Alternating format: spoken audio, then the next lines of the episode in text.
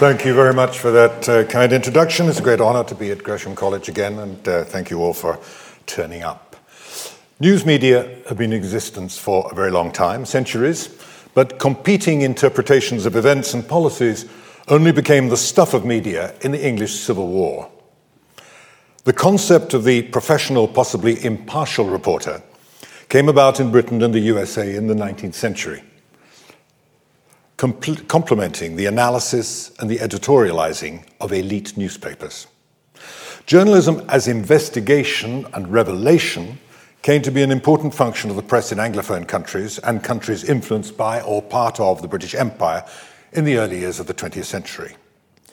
By the last decade of that century, investigative journalism had become influential in many countries, from Italy to China, Russia to the USA, holding the powerful to account and revealing shenanigans. Since then, investigative journalism has been transformed through digitalization and globalization. The purpose of today's talk is to provide an update on and overview of investigative journalism based on the book published last year by Paul Lashmar of City University and myself. Many of the issues raised by investigative journalists in recent years and the events on which they focus their attention will be known to those who follow public affairs. But perhaps less familiar will be the mechanisms by which they're brought to light and how the operations of investigative journalism have changed. In the Anglophone world of 2022, three organizations in particular are associated with journalistic investigations. They are the Global Investigative Journalism Network, the Bureau of Investigative Journalism, and Bellingcat. Their present achievements all come about as a result of very great changes since, uh, uh, in the world of journalism since last I published an edition of the book Investigative Journalism in 2008. The second edition barely referred to the internet and described investigative journalism as still being largely the product of established legacy media organizations, most of which no longer exist. For example, World in Action on British television. Since then, we have seen develop data journalism, security and surveillance techniques to frustrate journalists, new models of funding and executing, including mission driven journalism, grassroots organizations, and verification units. The first edition nodded to the outside world only as the subject of British journalists' investigations. But the latest edition has chapters on investigative journalism in many different countries. The first and second editions are now only of historical interest. Today, I shall touch upon investigation in all these countries China, the Arab world, Turkey, Poland, India, Malaysia, Nigeria, European Union, Latin America, and indeed, finally, in England. The processes of, investigative, of investigation through obtaining huge data sets for analysis and investigation is called data journalism and barely existed in 2008. One of the most famous cases of journalism, investigative journalism of the 1970s, was the thalidomide case, in which thousands of documents and scientific reports had to be studied so that journalists could show culpability by the manufacturers of a drug that damaged thousands of people. Today's data journalism has a different starting point. It does not know whether there is a story in the data, but examines it to find the story checking the veracity of the data all the time. The Panama Papers was a collection of 11.5 million diverse files of a law firm which specialized in offshore banking and tax evasion. Revealed in 2016, the files mostly contained unstructured information that was not easily categorized or sorted. Even rendering it searchable was a challenge, because processing this much data required more power than any individual computer could muster. At its peak, the International Consortium of Investigative Journalists was running more than 30 servers simultaneously to index the information contained in each file in the dataset. But change is not just in the techniques. The very anthropology of investigative journalism has had to change. For the Panama Papers, the ICIJ put together a team of more than 370 reporters from 80 countries, working across 25 different languages, plus coding languages. This was collaboration on a scale never previously seen. The technical methods used in the Panama Papers cannot be replicated today because the pace of change in data management is so rapid and relentless. Much of the technology employed to produce the Panama Papers is already obsolete, but the behavioral lessons are still valid. Collaboration works. We now move to another development in security and surveillance. Partly as a consequence of the successes of investigative journalists in many democracies today, systems of surveillance that, in my colleague Paul Lashmar's words, make the communist East Germany's Stasi look like a tiny cottage industry, have been installed secretly. Too often, the target of these surveillance monoliths are journalists. Oversight agencies have proved ineffective. What has proven more effective is investigative journalism itself. My colleague Paul Lashmar has shown us how the formal institutions of oversight have failed to reveal rendition, torture, mass surveillance, slavery, and covert operations, and that we must be grateful to whistleblowers such as Julian Assange and Edward Snowden. Julian Assange, still in prison in the UK, pending extradition to the USA, revealed in 2012 through WikiLeaks atrocities committed in Iraq and related confidential information. Snowden's revelations about the mass Snowden's revelations about the mass acquisition of telecommunications data and bulk interception of internet traffic by the US National Security Agency showed the world how technology is being deployed today. Snowden showed us a global surveillance apparatus jointly run by the Five Eyes, Five Eyes Network in close cooperation with their commercial and international partners, which ignored laws or accountability. We saw that the agencies have secretly, secretly negotiated for backdoors in the security of computer programs, social networking sites, websites, and smartphones, giving an extraordinary capability to hoover up and store personal emails, voice contact, social networking activity, and even internet searches. Neither Assange nor Snowden were journalists in the traditional sense. Over the period, new ways of funding and executing investigative journalism have come about. And this is the third development we shall look at. Investigative journalism is frequently time consuming and expensive, requiring the two commodities that mainstream media have in short supply. For this reason, there has been a growing understanding that other actors may play a role in providing newsworthy investigations for public consumption, giving rise to mission driven journalism. In one sense, this is nothing new. Amnesty International, among others, has been carrying out investigations for many years. Greenpeace has exposed environmental depredations. Human Rights Watch has been investigating human rights abuses for decades. However, the ability to self publish and the increased opportunities of open source material mean that NGOs, non government organizations, themselves have been examining different ways to bring their investigations to light. Once upon a time, as many children know, there was a group of mice which planned to neutralize the threat of a stalking cat by placing a bell around its neck. But nobody had the guts to bell the cat. Today, there is an organization that dares to bell cats. It is Bellingcat. In a series of painstaking investigations, Bellingcat has broken some of the most remarkable and consequential stories of recent years, finding innovative solutions to seemingly insurmountable problems of volume and verification of data to reveal what was hidden.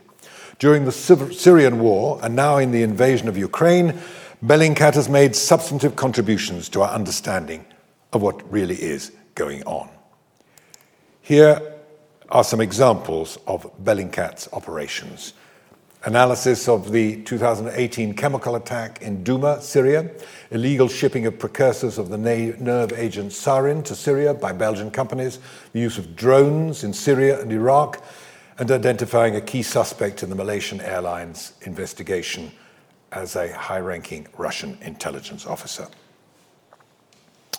The GIJN brings together many hundreds of journalists of 182 organizations in 77 countries. The BIJ is the uh, Bureau of Investigative Journalism is yet another of the specialist investigating operations, but other actors in this space are grassroots organizations. New ways of funding and executing investigative journalism include grassroots organizations, of which Bureau Local is a model.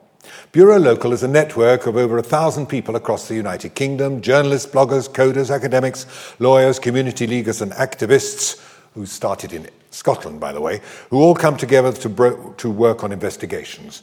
The Bureau Local project operates on an open source basis wherever possible and shares resources online, including a blueprint for its own model.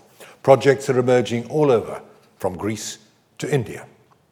This model has proved effective and has inspired others. For example, Correctiv in Germany, which adopted the same model to set up Correctiv Local. The correspondent, the Global News Features platform headquartered in Amsterdam, has used the Bureau Local's collaboration model for its latest investigation into surveillance during the corona, coronavirus crisis. Local news is seeing a host of imaginative versions emerging, with people willingly sharing resources, technology, and success stories, superpowering this movement. We're still with the new ways of funding and executing investigative journalism, and now come to verification units.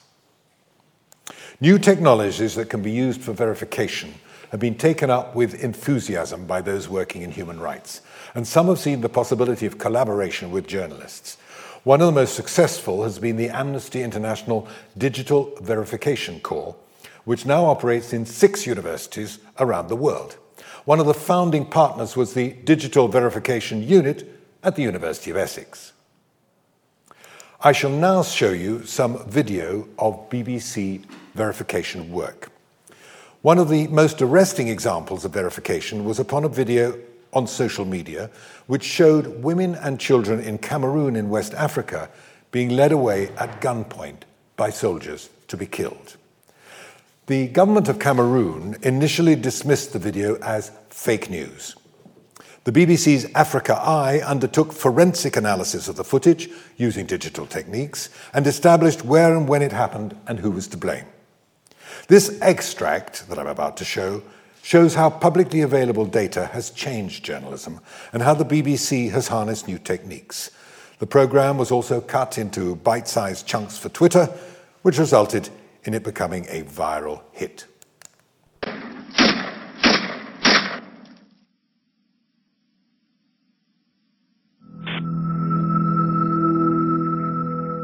This looks like the kind of dusty, anonymous track that could be anywhere in the Sahel. But the first 40 seconds of the film capture a mountain range with a distinctive profile. We spent hours trying to match this range to the topography of northern Cameroon. And then, in late July, we received a tip-off from a Cameroonian source. Have you looked at the area near Zelevet? Close to the town of Zelevet, we found a match for the ridgeline. It places the scene on a dirt road just outside a village called Krawamafa. A few hundred meters away is the border with Nigeria. The video also reveals other details that can be matched precisely to what we see on the satellite imagery. This track, these buildings, and these trees.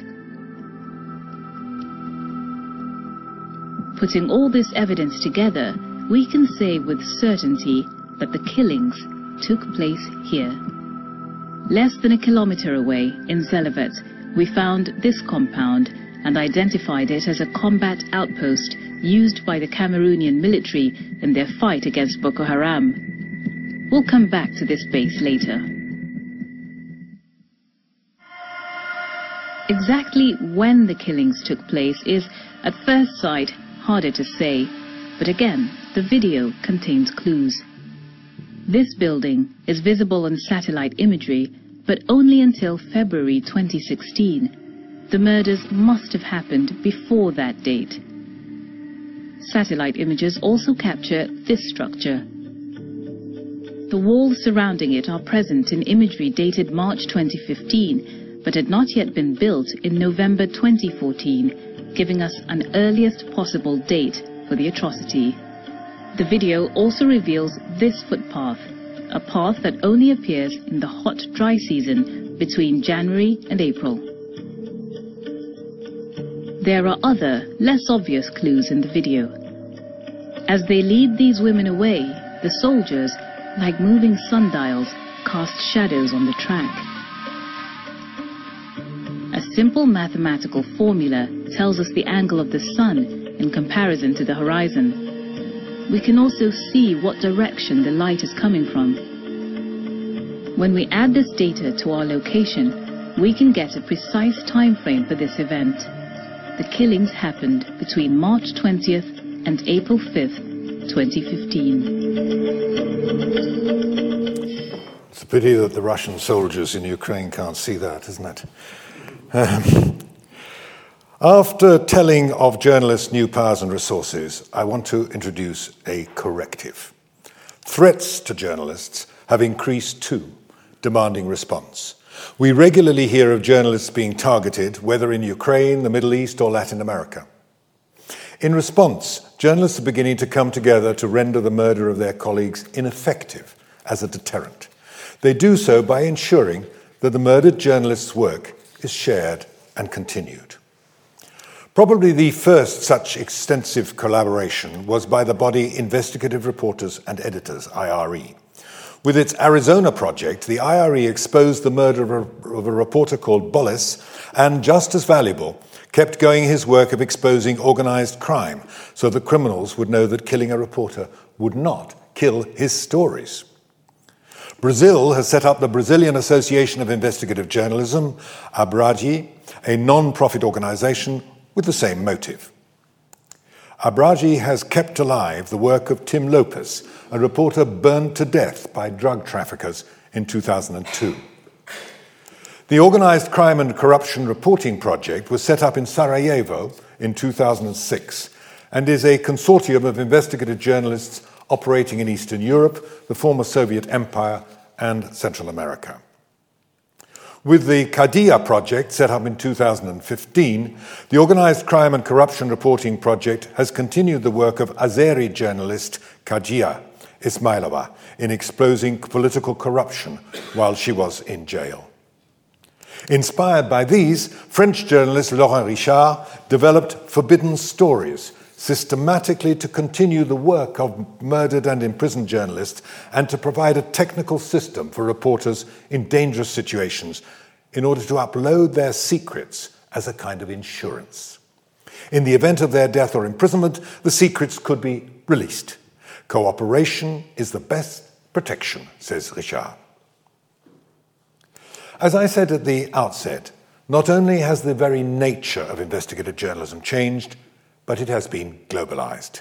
Journalism may be an Anglo American invention, as Jean Chalaby opined in a famous article of that name, but it is now an international practice. I shall give a few examples. First, China. Before 1949, when the communists took power, Chinese journalism was vigorous and there were distinguished investigations. From 1949, for 30 years, journalism, like Chinese society in general, went backwards, with a barbaric political retreat in which there was no place for journalism. With the death of Mao Zedong, journalism began to re emerge, and the 1990s saw a flourishing of investigative journalism. Today, with the left wing exerting pressure on government to suppress inquiry, China is going through one of its periods of ideological intensification, with journalists being thoroughly subordinated to party functionaries. Here is a picture of President Xi Jinping telling the media that they are servants of the party. The slogan on the wall reads CCTV, the national broadcaster, is surnamed Party.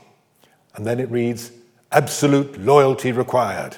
Kindly bear this in mind, as if one needed to. The Sun Zhigang case illustrated how the limitations placed on legacy media have accelerated the shift to social media and the burgeoning influence of we media. Social media exposed in 2003 exposed the murder by policemen of a student, Sun Zhigang. There he is up there, the lad with glasses. Like other stories that originated with netizens, it put pressure on the authorities, in this case to change regulations that had permitted the police to take Sun into custody. In another story, in 2010, the head of the anti corruption watchdog in Chenzhou, a city prefecture in Hunan province, was exposed for corruption. Until recently, investigative journalism particularly targeted this kind of hard topic of abuses of power and the wrongdoings of government departments and officials. At present, it tends to deal with softer topics such as health, environment, and ordinary people's livelihoods.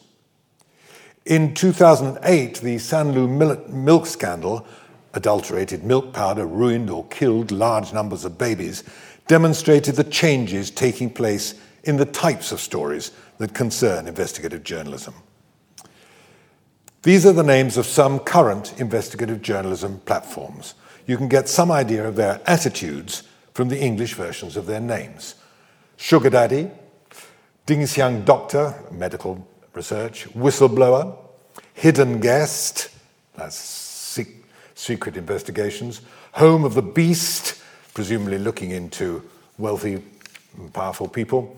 And then there are legacy media which have social media platforms which claim to be investigative. The paper, um, Pengpai Xinwen in Shanghai, and Caixin Media, which concentrates on financial uh, economic stories. Uh, Cui Yongyuan used to be a famous China Central Television presenter, but has now gone independent as a journalist and polemicist. In one famous revelation, Cui noticed that the Agriculture Ministry promotes genetically modified foods, but that the ministry's own canteen excludes them because they're unhealthy. He exposed this on his blog.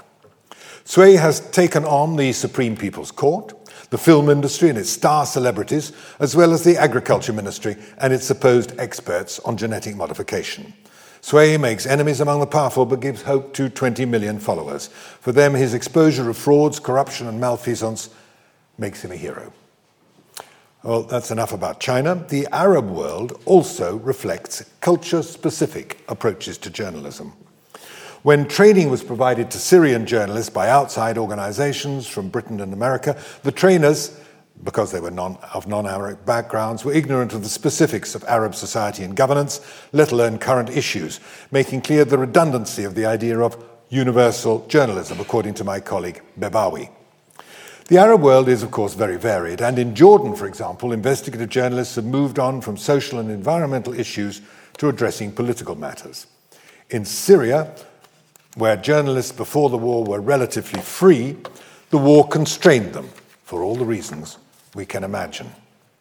These pictures are from a story about child gunmen published by Darai Media, a Syrian collective, which found that 15 to 30 percent of ISIS recruits were under the age of 15.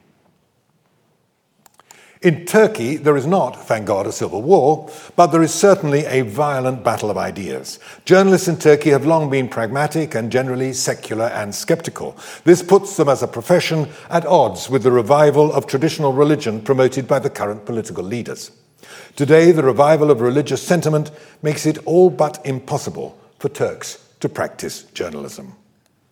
The name Uğur Mumcu is synonymous with investigative journalism in Turkey following his murder in 1993. He had upset politicians by exposing their nefarious commercial dealings. Despite threats, in the late 1990s, there was a surge of investigative journalism in newspapers such as Cumhuriyet and television programs such as Arena. The election of Erdogan as president brought an end to most of this, but the publishing industry held out a lifeline. For example, in 2019, a book was published called Metastase.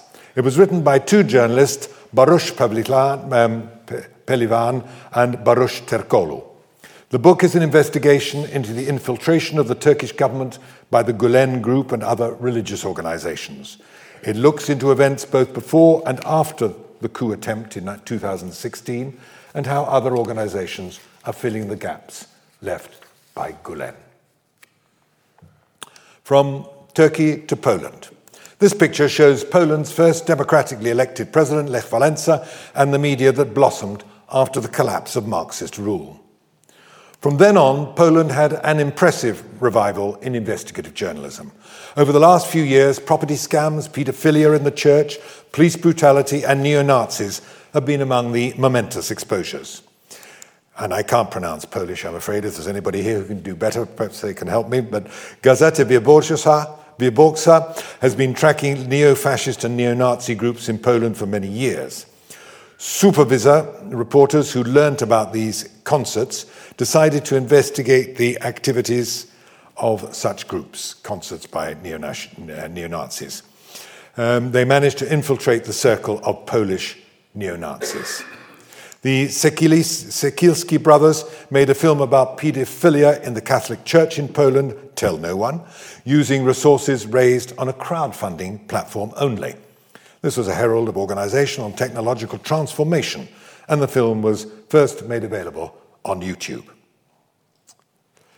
In India, there is a glorious tradition, I quote, of investigative journalism made possible by the liberal press laws inherited from the British Raj the British Empire. However, despite the improvement of the hardware of journalism and therefore improved techniques, it seems that investigative journalism in India is today in serious decline because of the changes in the political environment. From the 1970s through the 1990s, many exposures by investigative journalists rocked India, testifying to the robustness of the media and the zealousness of journalists. Yeah, that was one of them, buying girls from a circuit house. Um, a, an orphanage was one of them. Uh, Arun Sinha, uh, still one of India's most known investigative journalists, made his craft famous when he narrated the gory details of how over 30 jail inmates awaiting trial were blinded by police who inserted metal spokes in their eyes and poured sulfuric acid as extrajudicial punishment for their alleged crimes. Despite the eulogizing of investigative journalists in Bollywood films, the Murdochization, as Prasun Sonwalkar has it, he's my colleague who's written this part of the book, uh, uh, the Murdochization of the media has crippled journalism, elevating money making far over holding power to account as the purpose of media, offline or online. Paid news, often as political as commercial, squeezes out honest reportage. Media organizations and personnel critical of the party in power have suffered calamity to the extent that India's leading investigative journalist has likened India's media to that of North Korea. The story of how defenseless Malaysians were being robbed of their rights, their livelihoods, and their identity was told in an extraordinary tale by Clare Rewcastle Brown, the tale being called the Sarawak Report. Aside from the exploitation and deception of human beings, that which she investigated has disastrous environmental impacts. Without her Sarawak report, the shameless behavior of the then ruling Taib family would never have been exposed to the world and revealed to their victims, no matter how clever Rewcastle Brown might have been in tracing their millions and their deal making, or how brave the whistleblowers she handled. The results included a political overturn. This tale is to be read for its lessons in craft but also for its vindication of the mission. The Nigerian press has been vigorous since its inception in 1849. Espousing liberal ideas of a free press and watchdog journalism, it often challenged the British authorities from 1849 to 1960, under whose auspices it emerged. It has been the most politically vibrant in Africa. And through watchdog journalism and investigative reporting, Nigerian newspapers have been at the forefront of democratic development in the country. The founding of Newswatch magazine, did I? Oh, sorry.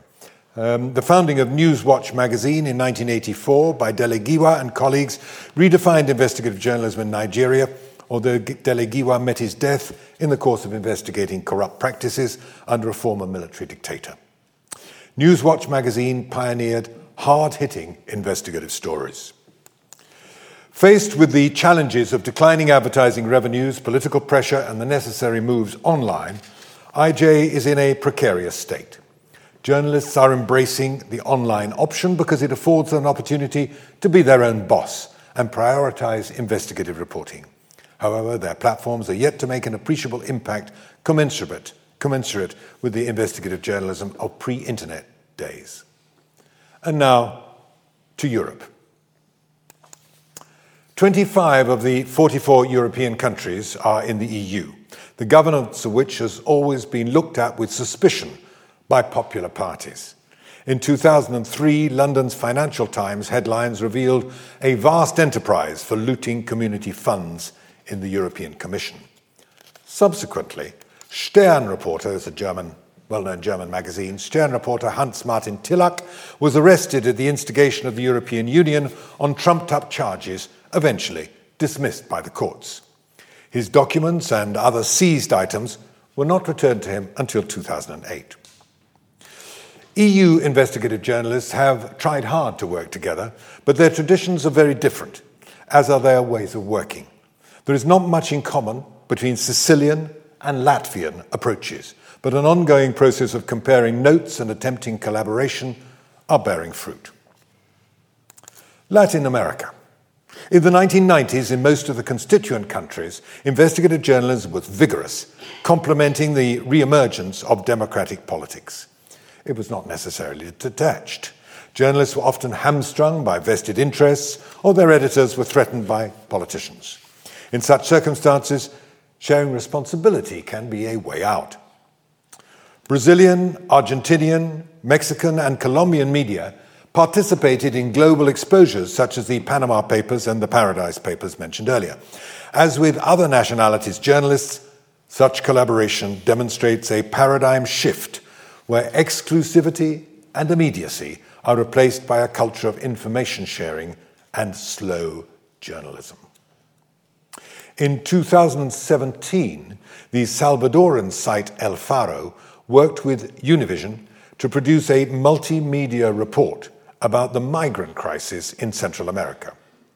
Earlier, El Faro had worked with the New York Times to expose violent gangs in El Salvador. In both cases, the information was published simultaneously in English and in Spanish to reach wider audiences. Operação Lava Jato, Operation Car Wash, is the biggest corruption scandal in Brazil, in Brazil's history, in fact.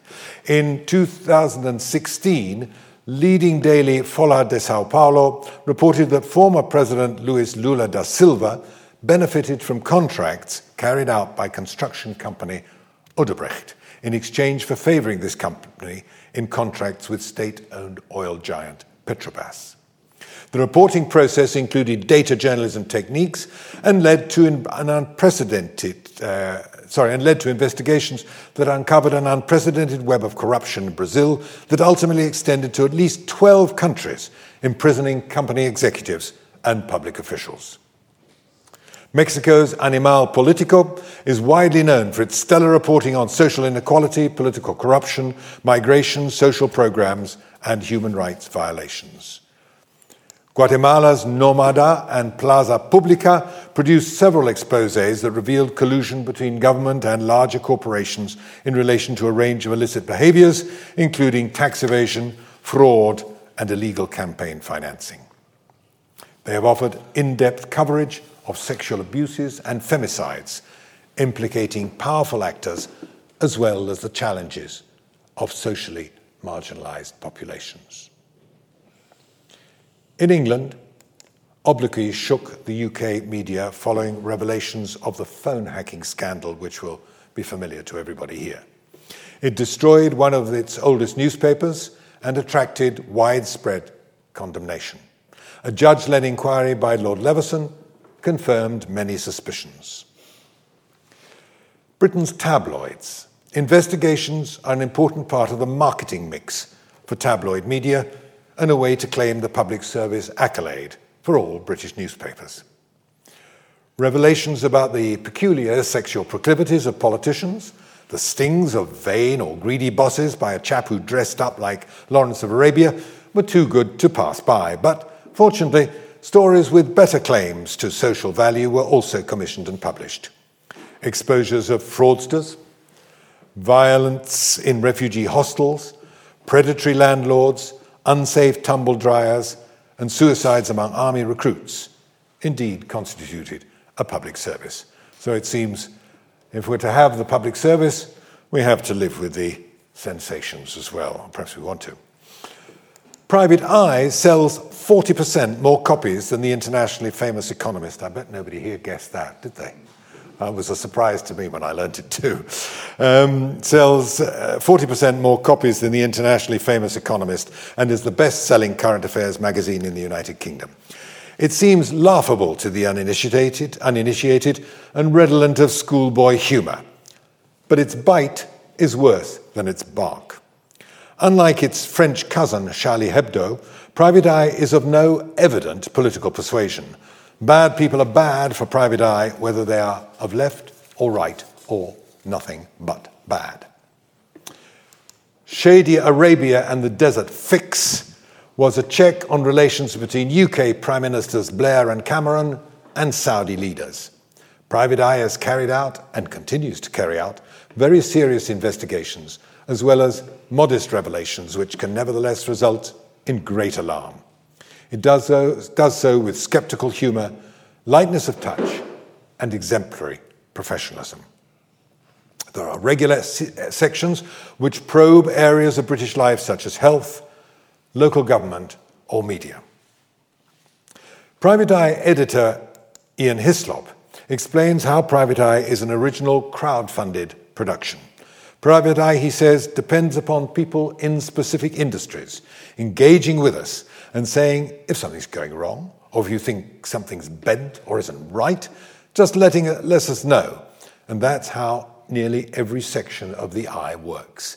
The reason we tend to get our stories right is because we're told them by people in the middle of them. I hope that I have outlined how globalization and the internet and big data have transformed investigative journalism over the past 15 years. To come are the challenges of artificial intelligence and increasing difficulties of cybersecurity. In conclusion, I want to encourage you to read the book from which I've quoted and for which I had the honor to be co editor. There is much more to learn about this great influence in the world than I have managed to squeeze into 40 minutes. Thank you for your attention.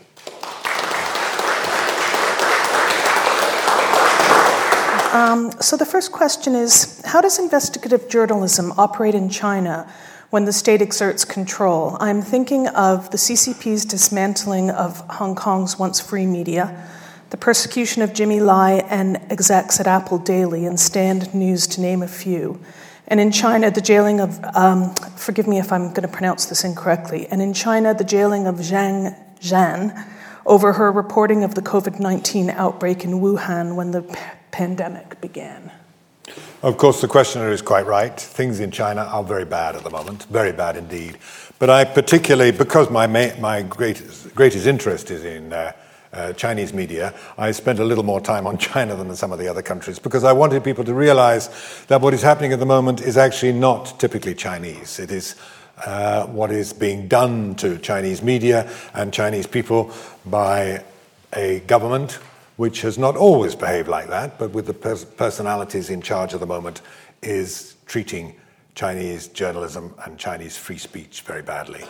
But there is, as I tried to say, uh, a tradition of Chinese investigative journalism.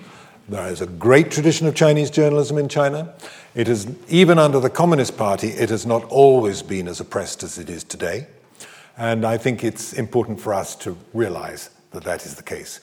What is happening is not a Chinese phenomenon, it is a Chinese Communist Party phenomenon. Thank you. Are there any questions in the hall? Um, does anyone have questions? I've got a couple here. If you could just wait for my colleague to bring you the microphone so that the people online can hear you as well, and then we'll do this one. Oh, hi, thank you. Just, just a very general question, really, and that is to do with, with increasing digitization. There is an issue of how people rate the provenance of a news website. So, um, I've almost stopped going on Facebook because people who I thought were quite sane and rational were sending me links to some very bizarre, barely credible stories. Um, and it occurred to me that you know, one might search bits of information on, on the web and come across some very well developed websites. But how does one even begin to think about what kind of investigations these people have done, how rigorous they've been, and so on? Because on the surface, you know, a rigorous investigative journalism site may look no different from a very spurious one. Um, do you consider that to be a serious challenge? I think it's a terrible challenge. I mean, we've, we've seen a lot of really crazy ideas catch fire in recent years. Um, the United States is full of them. I mean, there are an immense number of uh, issues which are not necessarily real issues, and when they're analysed out and thought more carefully about, uh, we find that uh, they, they come from statements, assertions of very little evidence, and so on. So your question is, what do, what do we do about it? I suppose we have to go to trusted sources. So why do people continue to read the Financial Times, which is expensive, when they can get all the information the Financial Times produces uh, from any of hundreds and hundreds of websites? It's because they trust, whether they're right or wrong, I leave to you to decide, but they trust the Financial Times as a source, and that's the only way we can do it. Um, I I won't believe anything unless it comes from a source that I feel is trustworthy. How you decide that, of course, is your business. But I'm very conscious also that there's a, there's a second part implicit in what you say, is that we tend anyway, all of us, I think, to be self selecting. So we go to websites which reinforce the things we already believe. So we have to be aware of that and say to yourself, well, hold on a minute. Okay, I do agree with this, but am I right to agree with it? Should I perhaps look at an alternative point of view. It's quite difficult. We're all busy. Uh, how can we how can we wend our way through it? The only way really is to go is to keep a skeptical eye and go to people you trust. Thank you very much, Professor de Burgh, for your uh, lecture. Very, very stimulating. I was wondering how it was that a, um, a paper like uh, Private Eye, in fact, I remember when it first came out, I was a student at the time, mm. um, got established. Was it a reflection? I can't remember at all myself of the editor and his team thinking that the um, state of journalism in Britain was pretty poor. One thinks in particular of reports of the Times in uh, just before the war, where the editor, I think it was a Dawson, wasn't he, was the editor, manipulating and distorting reports from his German correspondent to make them much more sympathetic to Hitler than uh, the reporter from Berlin was actually reporting. What was the origin, in fact? What, was, what enabled, in fact, Private Eye to get started? Yes, I'm trying to remember the name of the first editor because he was one of those who, um, who was did a comic sh- comic current affairs show on the early in the early television, or maybe it was even on radio. And they were people who felt that established journalism was pompous and conventional and was too respectful of authority and people with power and so on. And that Cook, uh, wasn't it? Richard Ingrams. Richard Ingrams, of course. And he was well, remind me, somebody, who said Richard Ingrams? It was you. Uh, what, was the, what was the gang that Richard Ingrams, I use gang and loose sense, that he belonged to? Um, that produced a lot of really comic shows. And that was the week that was, that's right. And who were the others? Cook was one of them. Peter Cook, Dudley Moore. Well, Ned Sherrin, that was the week that was, was uh, a kind of stable from which a lot of brilliant journalists and comedians, journalists and comedians being very much the same thing, of course, came, including Peter Cook, Dudley Moore, uh, Richard Ingrams, who was the first editor. So I think, I hope the answer to your question is that's how it came about. People who thought that the establishment journalists were too stuffy, they probably wouldn't think that these days. well, I suppose I'm following up on the first question, your question, and that is when I, I do actually meet quite a few young people who want to be journalists and have studied journalism at university and other colleges and colleges. And they, and I have done some of these courses myself, and they are predisposed when they come, when I talk to them, to believe that mainstream journalism is simply not to be trusted. The funny thing is, as soon as they use that rather convenient term, which I like myself, it's kind of a giveaway because you know they're going to expound on a view that they get their information from other sources. But they haven't been taught, they don't seem to have been taught real checking mechanisms, the kind of thing you were talking about, illustrating so well with that BBC uh, example. Shouldn't some of this be taught in schools, i.e., before college and before tertiary level, to make people more aware of all the fakes on, on the internet and how to try to discern the truth in established media? Uh, I think it's, it's, I think it's not easy to establish the truth uh, in the media. But maybe if you approach the media always with a skeptical and thoughtful mindset, and I'll, I'll make another reference to China. Um, uh, China, Chinese people, on the whole, I think, or at least uh, certainly educated Chinese people, uh, know perfectly well that a great deal of what goes on in the media, perhaps 60% uh, of it, is reflecting what the authorities want to be said. So they read between the lines, and often they read what is not said as being more important than what is said. And also they discriminate between those reports which seem to reflect reality and those which seem to be merely the mouthpieces of some official or whatever. And I think they're very good, and perhaps all people in uh, authoritarian societies have to be like that. And perhaps we have to be like that too. We have to approach all media of all kinds with skepticism. And as you say, Children should be taught to be skeptical, but not cynical, I think, because there are many very good journalists. I've just been introducing you to some of them, I hope. Very good journalists, and there are in the established media very good journalists. Of course, they make mistakes from time to time, and they're influenced by their own cultural proclivities, their own prejudices, and their own sillinesses. But as long as you understand that and try and read for that, then um, you can make good sense out of any newspaper in, or television program or online website, I think, at all. I mean, I read newspapers which I disagree with profoundly, and I'm sure that lots of lots of you do as well. Uh, when you get them, if they're free anyway, I, I wouldn't buy them all, but I will read newspapers about the New York Times, for example. I disagree strongly with, but whenever I go into a library and I find a copy, I will read it because there's some very good stuff in it. But it doesn't mean to say I'm agreeing with everything. I would like to note for everyone that um, this lecture is part of a wider series um, of four lectures at Gresham College this year called Media, Trust, and Society. And so some of these questions are addressed by some of the other lecturers. If you go to the website and look at Professor de Burgh's lecture, you'll see a link to the series, which has the other lectures. You might want to check those out as well. Could you maybe talk about the advantages and disadvantages of using social media to crowdsource information? The advantages and disadvantages of using social media as a source, you mean? Yes. Well, certainly, I think this uh, relates to the previous two questions as well, in a way, doesn't it? Because you have to be very, very careful if you use social media as a source because you don't know where the information is coming from. And you triangulate, you check. I mean, I think the, I'm not no longer a journalist, but I think the Bellingcat team would say they'll get an initial, uh, some initial ideas from social media, and then they will try and triangulate and get other, you know, get at least two other sources uh, before they will believe what they're being told.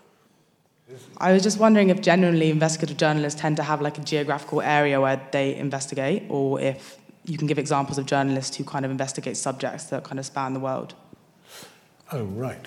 Um, well, I suppose investigative journalists belong to nations on the whole, and usually their first interest is in their own countries. So the Latin American journalists who collaborated on major issues, uh, who collaborated on major pan continental issues, will spend most of their time working on, say, a local corruption story or uh, something that concerns their own readers, their own viewers themselves, but will also collaborate on pan-continental stories. And then if they're involved with something which is of global importance, they can work through Bellingcat or some of the other international organizations to work on those. So that's one kind of specialization, if you like. The other is that some people specialize in particular kinds of stories, and I think you referred to that as well. Um, the Malaysian example I gave you was a big, big corruption story, but it was also an environment story because I didn't have time to really go into detail, and I'm sure you wouldn't have wanted me to. And anyway, some people here may know about the Sarawak report. But effectively, what the gangsters in, in power in Malaysia were doing was selling um, rights to destroy the environment over large areas, which were also taking away the homes of hundreds of thousands, if not more, poor people. So uh, she is an environmental journalist who happened to specialize in a national stroke international story. And there will be people in China, for example, until the recent crackdowns, there were journalists who specialized in environmental stories all the time because the leadership until about uh, 10 years ago was very keen that there should be exposure of environmental stories. So there were lots of, it was the one area where you could be absolutely certain in China of getting, of not being screwed by the officials because the government wanted, badly wanted, the exposure of pollution and other environmental stories. So I think with the, I mean, private eye is rather different. They'll touch anything as long as it's British, really. But um, mostly journalists have their beat, their areas that they look at, and also their own national interests as well. I hope that answers your question, does it? We're going to have to stop there because I know that you have another appointment elsewhere this evening, Professor. So it remains for me just to thank the Professor and thank our audience for your attention this evening, both in the hall and online. Please join me in thanking Professor de Burgh.